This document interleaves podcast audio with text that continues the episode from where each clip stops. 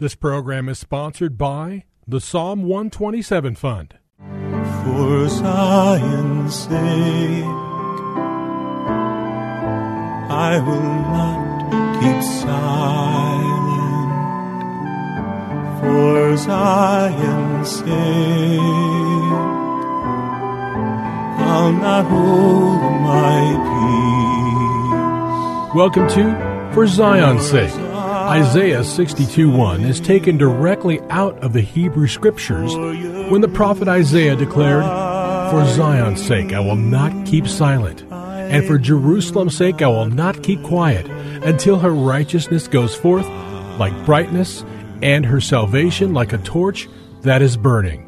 Your hosts for the program are Shelley and June Volk, Jewish believers burdened to see Jew and Gentile become one. Believers strengthened in their faith and for their Jewish kinsmen to come to the saving knowledge of Jesus as the Messiah, the Son of God. Good evening to you. Bless the Lord and welcome to For Zion's Sake. We thank you for joining us. We're the Volks. My name is Shelley. And my name is June. Hi, everyone. It's good to be with you as we conclude a week of broadcasting. And if you've been with us throughout the course of these days, you know the theme has been the necessity of having a one thing mentality. We know in the world, the world says you can't put all your eggs in one basket. And I'm saying the, the gospel and a relationship with the Lord is entirely different. When we need to put all of our eggs in one basket, that basket is the Lord, the gospel, the word of God, the covenants. And we see there's a tremendous contrast between the gospel and the life of born again believers compared to the rest of the world. We looked at a number of scriptures speaking about this theme. We turned to Mark chapter 10, the story with a rich young ruler who lived by the Ten Commandments coming to Jesus wanting to inherit eternal life. And he was a, a wonderful citizen, you might say. But Jesus saw that he lacked one thing.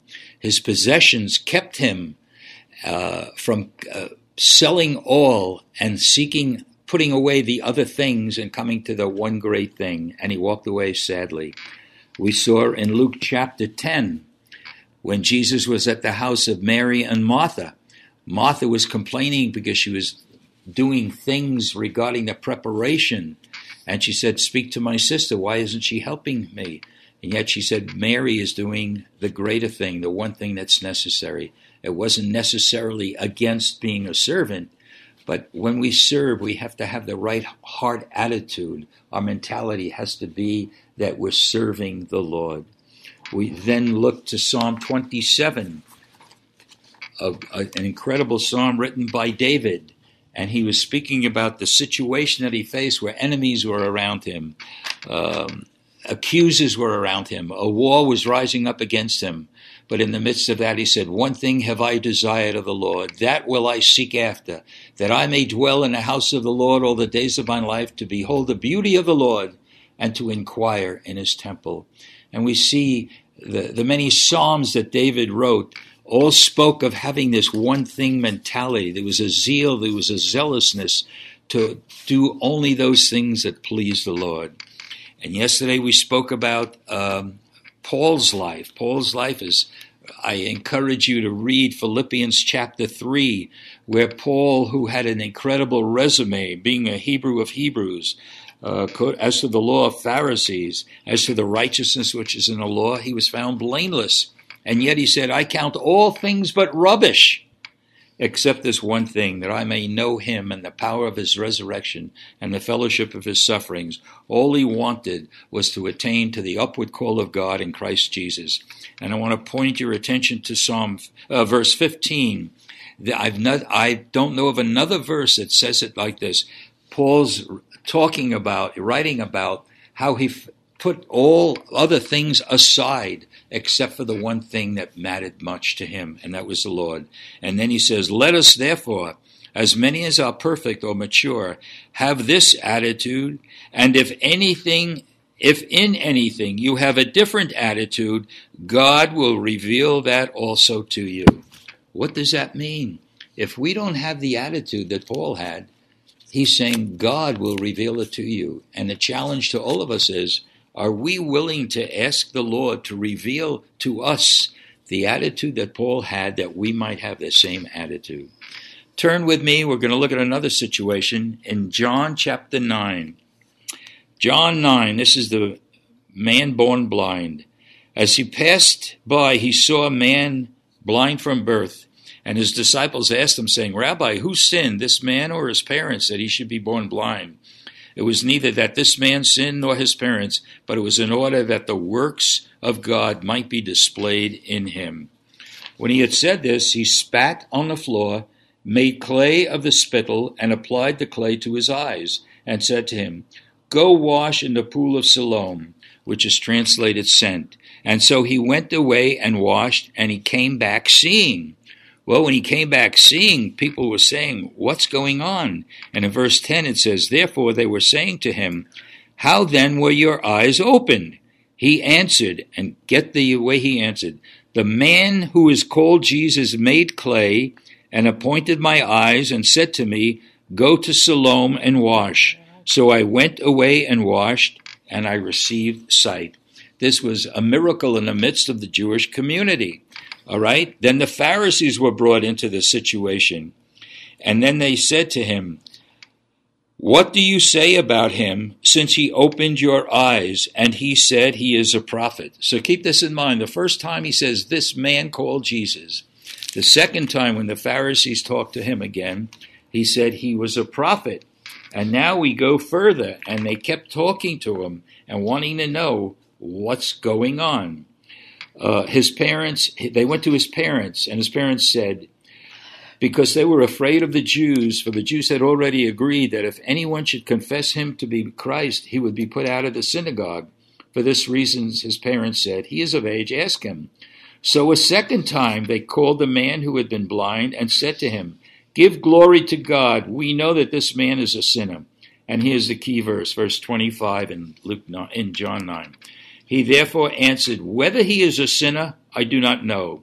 One thing I do know, that where, uh, where I, whereas I was blind, now I see. The one thing that happened to him changed his mind. Now, Jesus heard about the fact that they were badgering him. And it says in verse 35 Jesus heard that they had put him out of the synagogue. And finding him, he said, He's talking to the former blind man, do you believe in the Son of Man? He answered and said, And who is he, Lord, that I may believe in him? Jesus said to him, You have both seen him, and he is the one who is talking with you now. And the man said, Lord, I believe, and he worshipped him. This blind man didn't only receive his sight, but he received the Maya, the, the Messiah as his Lord and Savior and he began to worship him again because he believed that one thing that happened to him and he became a worshiper of the Lord of all. Again, one thing, mentality, can alter our entire life story. And I pray that we would ask the Lord to reveal that attitude in us if we don't have it now.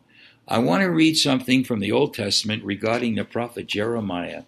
It doesn't have the words one thing, but um, Jeremiah, as you know, is called the weeping prophet. But he his life was lived for the Lord, and I want to read him crying out from his heart to the Lord. I'm looking at Jeremiah chapter 20, verses 7, 8, and 9. O Lord, Thou hast deceived me, and I was deceived. Thou hast overcome me and prevailed. I have become a laughing stock all day long. Everyone mocks me, for each time I speak, I cry aloud. I proclaim violence and destruction, because for me the word of the Lord has resulted in reproach and derision all day long. We need to remember that Jeremiah preached the, prophesied the truth where everybody was everybody else was preaching lies. So everybody, of course, wanted to hear the lies because it was pleasurable to their flesh. But Jeremiah preached the truth. But if I say, I will not remember him or speak any more in his name, then in my heart It becomes like a burning fire shut up in my bones, and I am weary of holding it in, and I cannot endure it. Interestingly, the, a new translation of the Holy Scriptures from the Hebrew reads it this way I could not hold it in. I was helpless. Jeremiah had a one thing mentality. He was so connected with the Lord that he preached the word of God. He prophesied the truth. He didn't prophesy the things that people wanted to hear. He had a one thing mentality. And we are called to live a one thing mentality life that could very well be offensive, not only to the world, but to many other Christians. Are we willing to have God reveal this to us? That was Paul's cry. If we have a different kind of mentality, we need to have the Lord reveal it to us. I want, I want to read something that William Law said, a great man of God. He writes in a book called A Serious Call to a Devout and Holy Life. Listen to these words Devotion is neither private or public prayer, but a life given to God. He is the devout man, therefore, who considers and serves God in everything, and who makes all of his life an act of devotion by doing everything in the name of God and under such rules as are conformable to his glory. Do you get the sense of this? Again, we don't see the words uh, that we're talking about a one thing mentality. But a one thing mentality must be in all of us as believers that God is sovereign, God is supreme, and He wants us to totally surrender to Him and be totally dependent upon Him. So that's really the basis of what we had on our hearts this week. And again, it's not just words given out here and there. It's a lifestyle, a life wholly given over to God.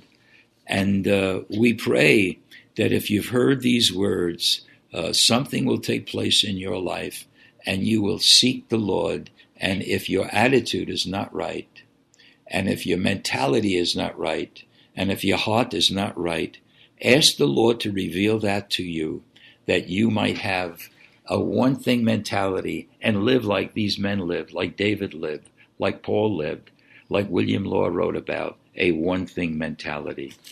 Well, this being Friday, we want to identify ourselves with our Jewish kinsmen and recite the Shema. And if you know it, please say it along with us. Shema Yisrael, Adonai Eloheinu, Adonai Echad. Hear, O Israel, the Lord our God, the Lord is one. Father, we thank you. And I pray for us and for every one of our listeners, we would cry out and ask you to reveal our attitude if it's not of a one thing mentality, and you will reveal it to us. And you would provide us with that one thing mentality, which will bring glory to you in every life. We pray this in Jesus' name. Amen. Thank you for joining us this evening. If you would like to get in touch with Shelley and June, you can write to them at P.O. Box 1784, Scottsdale, Arizona 85252. That's P.O. Box 1784, Scottsdale, Arizona 85252. And you can also contact them on their website, shelleyandjunevolk.com. That's Shelley and junevolk.com. Until next time, the Lord bless thee and keep thee. The Lord make his face to shine upon thee and be gracious unto thee. The Lord lift up his countenance upon thee and give thee peace. This program was sponsored by the Psalm 127 Fund.